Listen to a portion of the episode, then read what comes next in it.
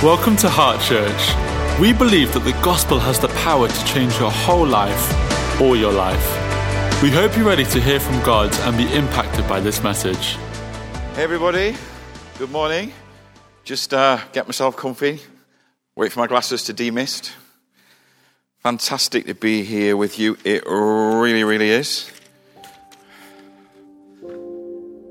Hallelujah.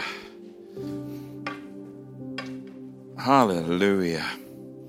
As Lawrence just said, we're um, on week two of our series, Body, Soul, Spirit. I'm Wayne. I'm part of the pastoral team at Heart Church. And if you're visiting for the first time or if you're just new around church and we haven't I met in person yet, it's fantastic to have you here. Welcome. Welcome. Welcome.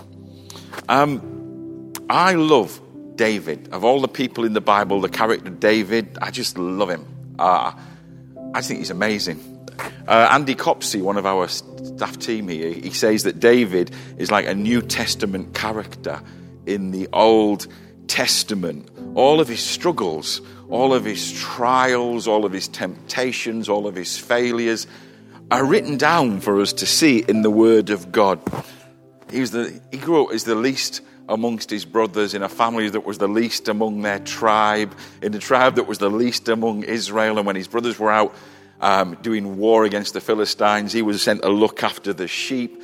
And he only got to the battle lines when he was sent with sandwiches for them. I mean, he sent with sandwiches. Ah, uh, yeah, you stay at home, little boy. And he ended up going. And because he developed, developed such a great, deep relationship with God, and because he developed skills whilst looking after the sheep, he was able to kill Goliath, the giant that was standing against God's people. And then he was sent to the palace to look after and to minister to King Saul, to play beautiful music. But then King Saul messed it up, and David was anointed in King Saul's place. And then King Saul wanted to kill him. So the guy that he wanted to serve and honor wanted to kill him. And eventually he became king. And then you hear all the challenges and difficulties that he had. He, he, he got involved in a murderous plot, a successfully murderous plot to, to kill the husband of a woman he had an adulterous relationship with that resulted in a child. He had a mess of a life, and so many great things happened in his life. And in all of those things, he was described in the New Testament as a man after God's own heart. And when Jesus was described later on, he was described as the son of David. I just I just love that. How can it be possible to have such a complex, messed up, challenging, difficult life and still be described as a man after God's own heart and still flourish and prosper and leave so much of a rich heritage for so many people. And the great thing is, is that David's emotional life is chronicled for us in the book of Psalms. It's not just poetry, it's an insight into the human soul. And David speaks with such honesty and with such repentance and such a power. And he speaks of such a powerful inner life with God. And one of those Psalms, he says this in Psalm 131, he says this, O Lord, my heart is not lifted up, my eyes are not raised too high. I do not occupy myself with things too great and too marvelous for me, but I have calmed and quietened my soul like a weaned child with its mother. Like a weaned child, child is my soul within me. Israel, hope in the Lord from this time forth and forevermore. He was able to talk about his own soul like a child that had been trained to know that food was coming, so it didn't have to strive and scream and squawk and moan because it could be held to its mother's breast in peace and comfort and receive everything because it knew that its needs were being taken care of. He spoke so much about his soul, but he also spoke a lot to his soul, and that's what we're here to talk about this morning. We're going to come back to some of the things that David said later, but before we do, let's think about that word soul. What do we mean when we say so? There are so many ideas around about what, what do we mean when we say that word soul, but the Bible is pretty clear. The first mention of the word soul is in Genesis. The, the word translated as soul is, is the Hebrew word nephesh. Nephesh. Everyone say nephesh now. I can't hear you. Say it louder. I'm going to count three. You're going to say nephesh at home. Okay. One, two, three. Nephesh. That's pretty good. That's pretty good.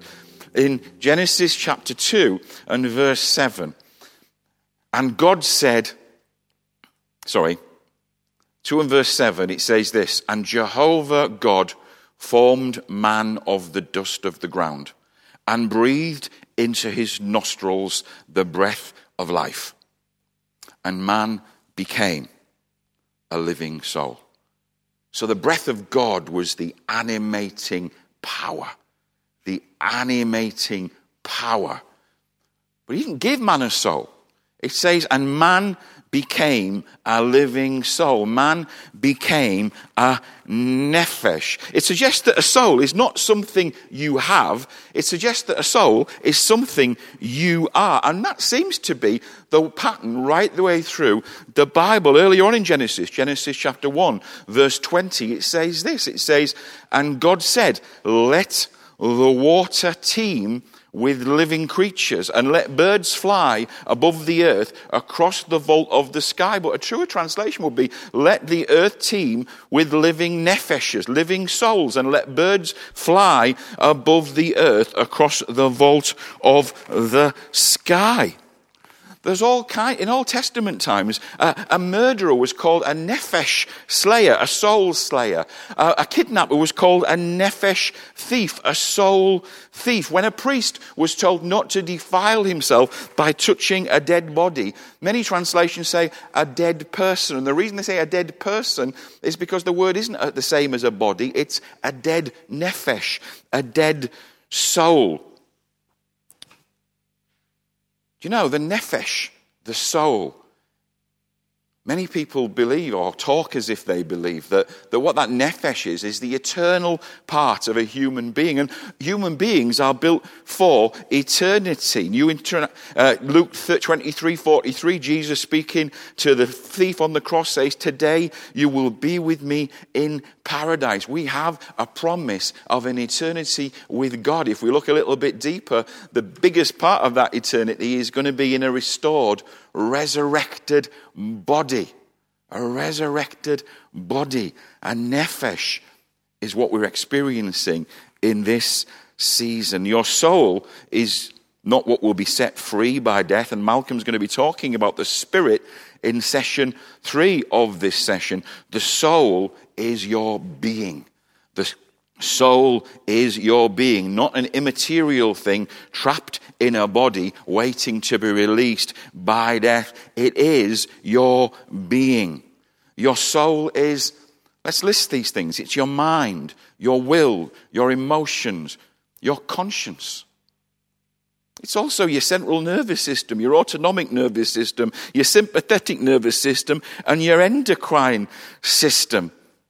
Caroline Leaf fantastic Christian neurologist talks about your mind, your brain being a, a physiological thing, and you're including all of those systems and your and your your mind occupying your brain, your mind being like a, a, a cloud of activity within that situation.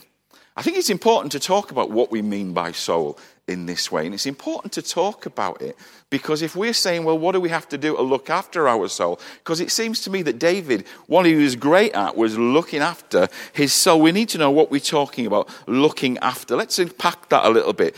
The Bible says that we are fearfully and wonderfully made. We are fearfully and wonderfully made. And it also says that He has given us all we need for life and godliness. He has given us all we need for life and godliness. But let me put it to you that it's possible that somebody could give you a million pounds. They could put it in the bank. But unless you do something about it, you will not have the benefit of it. They could give you a million pounds, but unless you get that card and remember that pin, you will not reap the benefit of it. Unless you go to a cash machine or go in to speak to a personal banker and decide what you're going to do with that money and look after it, you will not have the benefit of it. There are so many people who have so many blessings from God waiting for them to take hold of them, but because they're not taking care of them, they're not taking, taking responsibility for them, they may as well not have them. He has given us all we need for life and godliness. And we are fearfully and wonderfully made. If we lived our lives constantly aware of every possible threat or every potential threat, if we had to concentrate for every moment of every day on our heartbeat or our breathing rate, we would be completely unable to function. So we are fearfully and wonderfully made. God has set us up with the systems that I mentioned before that contribute to the experience of being physiologically alive. He gave us an alarm system that's constantly going on in the background, but most of the time we're not aware of it, that picks up triggers that suggest to us where there might be a problem, there might be a threat, there might be a difficulty. That's part of our sympathetic nervous system. And there's a little bit of it in the middle of your brain called the amygdala. And when you pick up a threat, even subconsciously, before you're even aware of it, your amygdala is sending out signals to, to, to, to release hormones that will trigger a response which will enable your body to deal with any challenge that comes its way. You've heard of fight, flight. Well, it's fight, flight, freeze, feed, friend. A reaction that basically sends an increased heart rate, an increase in blood sugar so that heart pumps blood to your muscles and that there is, there is energy available for your muscles to fight whatever's attacking you, to, to, to, to, flee whatever is ever attacking you, to reach out to people, to engage with people and build relationships, to engage, to deal with whatever is attacking you. Those hormones will, will, will stop blood supply to non essential organs. Your skin goes pale. Your gut stops digesting.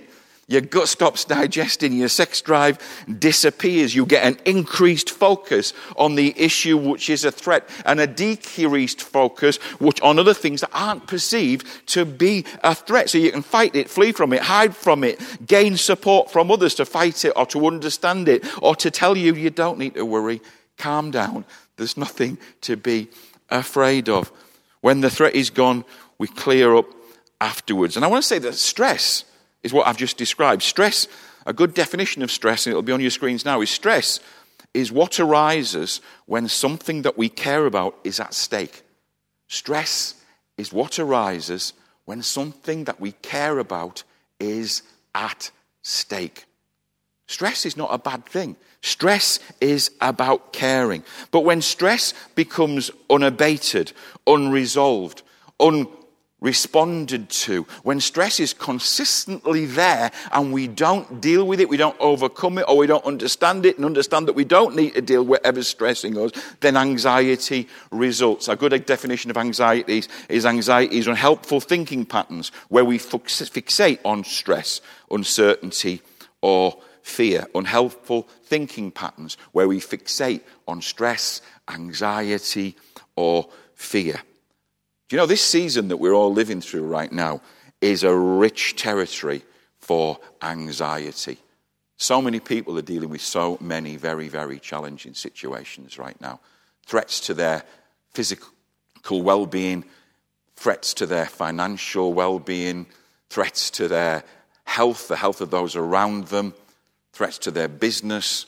People are dealing with grief and loss, which is shaking the foundations of so many, many, many people. I want to tell you, He has given us all we need for life and godliness in this season and in the season to come. He's given us what we need. But are we going to avail ourselves of it? Are we going to do what needs to be done in order to get what we need to get in order to do what He wants us to do? Or are we going to be ruled by our lives instead of leading our lives into the fullness of what God has planned for us? From before the beginning of time. We're going to look at that in, for the next few moments from David's example and elsewhere in the Bible. So, what are the symptoms of anxiety? Well, symptoms of anxiety are, are, are many and varied. Uh, mental symptoms of anxiety might include sleeplessness, palpitations, gastrointestinal problems, having a feeling of a weight on your chest, racing thoughts, difficulty concentrating, irritability, changes in appetite. I have a feeling there are people listening, you're nudging each other and you're saying, Yeah, that's you, that is. Or maybe you're thinking, Yeah, that's, that's me that is. But anxiety symptoms can lead to anxiety behaviors. Let's think about some of those anxiety behaviors that we might be experiencing. Firstly, threat scanning. Constantly checking your news feed, constantly checking in with those that you love, constantly checking with that that, that blogger or that person that's giving you a report of what they say is going on. Constantly looking at your bodily function, checking yourself for symptoms of disease, looking out for the thing that could go wrong, looking out constantly for the thing that could cause you harm, threat scanning, catastrophizing, which is basically giving the worst possible interpretation of anything that occurs. So she isn't answering my texts, she could be dead. He looked at me in a way that he doesn't usually look at me. And I don't think it's indigestion. I think it's that he hates me and he's going to sack me. That's catastrophizing. And we can make it sound funny, but it's not funny because when you're in that anxious position, your sympathetic nervous system is so alert and so aware that you're catastrophizing everything that goes on around, around you. Hypothetical worry, not worrying about things that you know are happening, but worrying about things that you imagine might happen postulating every possible outcome and finding something to worry about, even if there's nothing actually there to worry about. You will find something to worry about. I used to joke that I was a really great worrier because 99% of the things that I worry about never happen. That's not a sign that I'm a great worrier. That's a sign that I'm dealing with anxiety. Emotional reasoning. Emotional reasoning, making decisions not based on rational thought, not based on you leading your life, but based on your emotions. I want to tell you this morning your emotions are not you. They're not a feature of you, and they're not a feature of the world that you live in or the circumstances that are around you. Your emotions are a response to the world around you, and they're there for a reason. They're an experience that you are having. And your soul is where that experience is happening, and God wants you and God wants us to know how to deal with our soul so that our soul doesn't become distressed, disheartened, downtrodden, damaged, bent out of shape, and ultimately destroyed. If we go with emotional reasoning, it's the equivalent of the fire alarm going off in your house, and you jump out of bed, and before checking, is it a false alarm? Is it a faulty alarm? Is it something I can respond to quickly? You jump straight out of the bedroom window because that alarm has gone off, and you don't think that you should have a relationship with that alarm that is a helpful relationship. You just react to it instinctually. So, what are we going to do? David said, I have calmed. I have calmed. I have calmed and quieted my soul like a weaned child with its mother. So, how are we going to do that? Well, Lawrence did a brilliant job last week of talking about how to deal with your body. But the truth of it is, your soul, when it's healthy, enables you to engage with your spirit, and your spirit is the part of you that engages with God. When it's healthy, that's what happens. But your soul is hosted by your body. So Lawrence did a great job of talking about looking after our body, but I want to tell you right now, your body has so, looking after your body has soul implications. Yeah, we've got to look after our diet.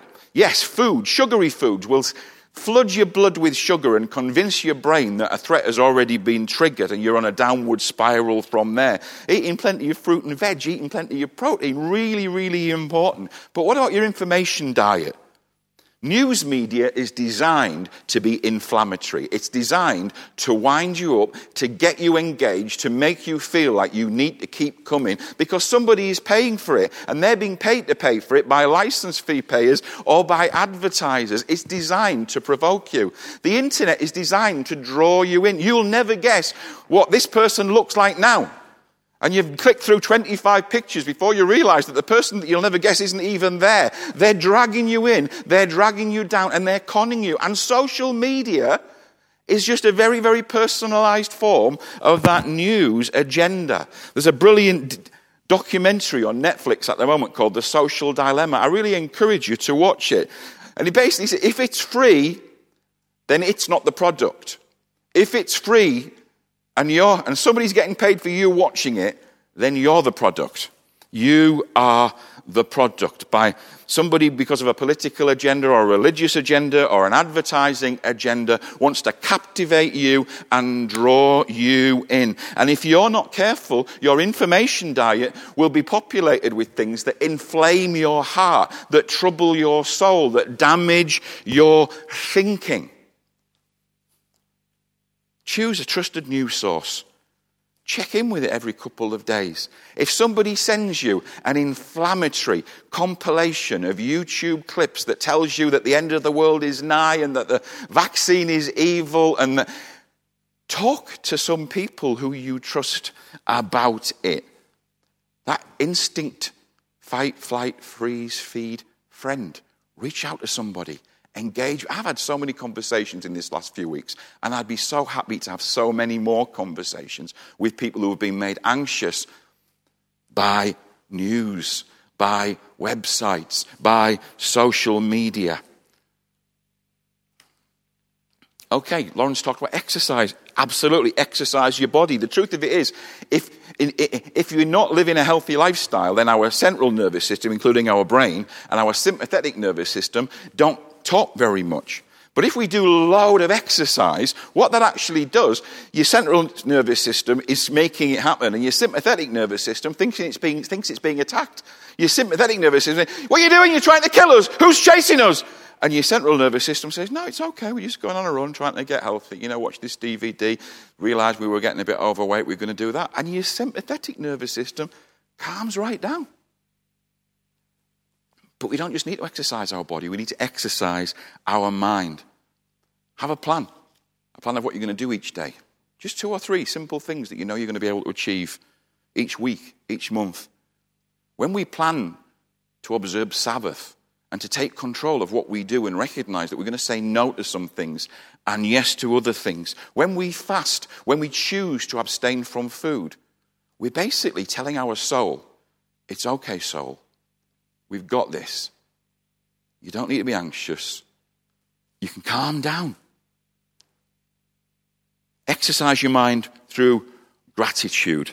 Exercise your mind through gratitude. Psalm 103, which I've lost at the moment. Hallelujah. So if it can come up on the screen, that would be really great. Psalm 103, David says this Praise the Lord, my soul all my inmost being, praise his holy name. Praise the Lord, O my soul, and forget not all his benefits. Who forgives all your sins? Who redeems all your sins and heals all your diseases? Who redeems your life from the pit and crowns, hallelujah, and crowns you with love and compassion?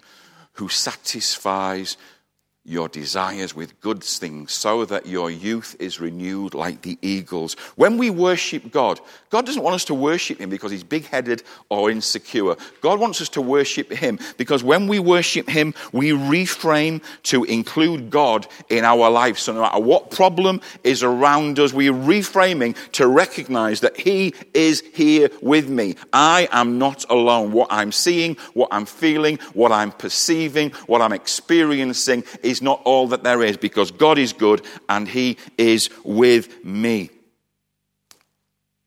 Gratitude practice. Make five, ten minutes a day to sit down and thank God for all of the good things in your life. And then when you go back to face the things that are making you feel challenged emotionally, you will realize that you're perceptively changing them. You are engaging with them a completely different way. I find myself giving thanks to God for the most ridiculous things. But they're all good things to thank God for. Even when I'm at my lowest ebb, I spent time seriously one day thanking God that I wasn't born in the 15th century and listing all of the things that wouldn't have been quite so good for me if I'd have been born in the 15th century. And afterwards, I felt great. just for having the privilege of being placed in history at this moment. So, gratitude, social connection. The next point is social connection. We say at weddings that two are better than one because if one falls down, another can lift them up. It's not just for weddings. Two are better than one. The Word of God tells us that there is wisdom in a multitude of counselors. Please stay in touch. Turn up 15 minutes early for the service and comment in the live chat. Get along to midweek prayer meetings on a Wednesday because we go into breakout rooms and you get a chance to chat as well as to pray. Stay in touch with your life group. Arrange to meet up with people to exercise together. But I'm also going to say stay in touch with the people in the room. Put your phone down. And I'm not just talking to teenagers and young people. Do you know, a few weeks ago, I realized that I had got completely detached from the house where I was living. I was hardly talking to the people who were living in my home with me. I knew more about what Donald Trump was doing this morning than I knew about what my wife and daughters were doing this morning. And the truth of it is, is that we need we need connection in this time. We need to put our phone down, make a decision. I'm not going to engage with my phone whenever I'm engaging with somebody else, and that includes being driven by them in a car. I'm going to put my phone down every Saturday afternoon and Sunday afternoon, and I'm not going to touch it. I'm not going to engage with my phone during meals. Make some rules and stick to them, and your soul will calm down because you'll be engaging with real people. But here's the one I want to finish with ways of dealing with your soul. Challenge negative thoughts. The Word of God tells us to hold every thought captive and make it obedient to Christ. And I'll tell you this now. The three characteristics of happy people, proven by research, are not what they own or what they do or what they have or even what they feel. The three characteristics of happy people, research tells us they challenge negative thoughts.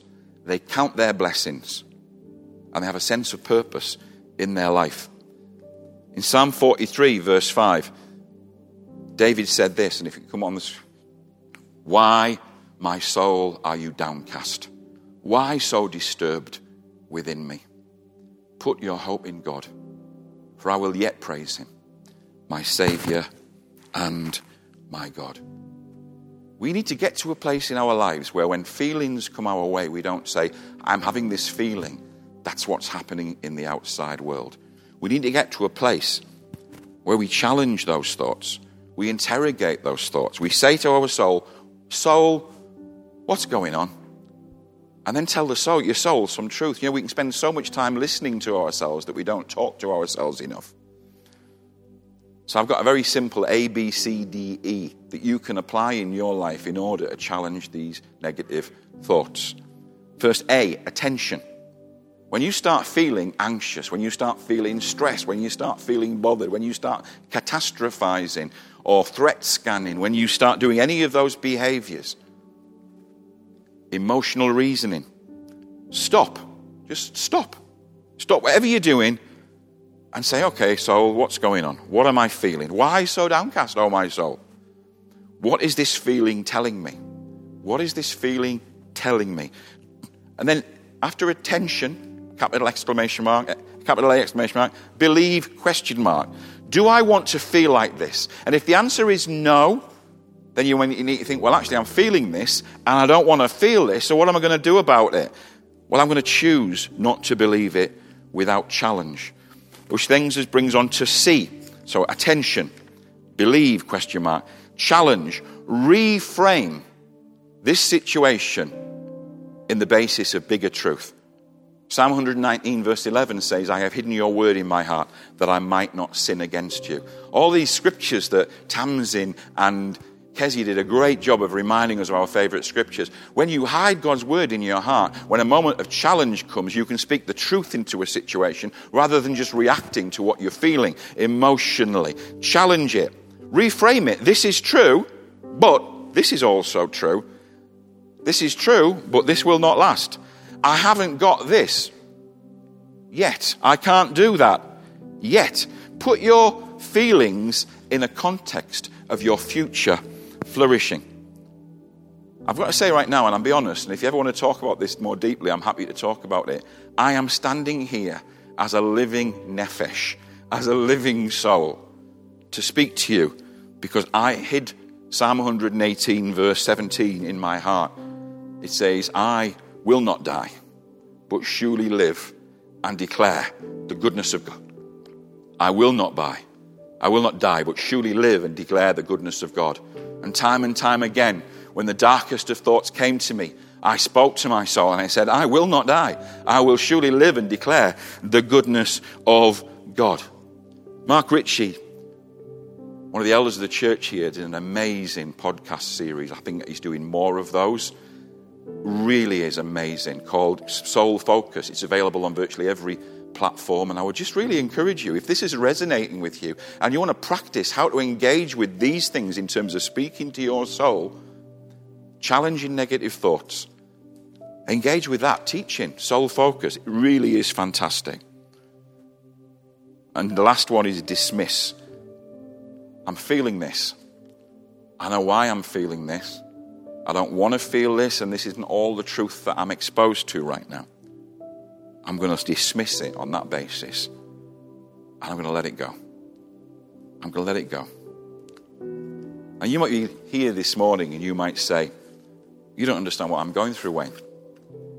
I'm talking about mental health, not mental illness. I'm talking about mental health in terms of looking after your soul, looking after your healthy soul well in unhealthy circumstances.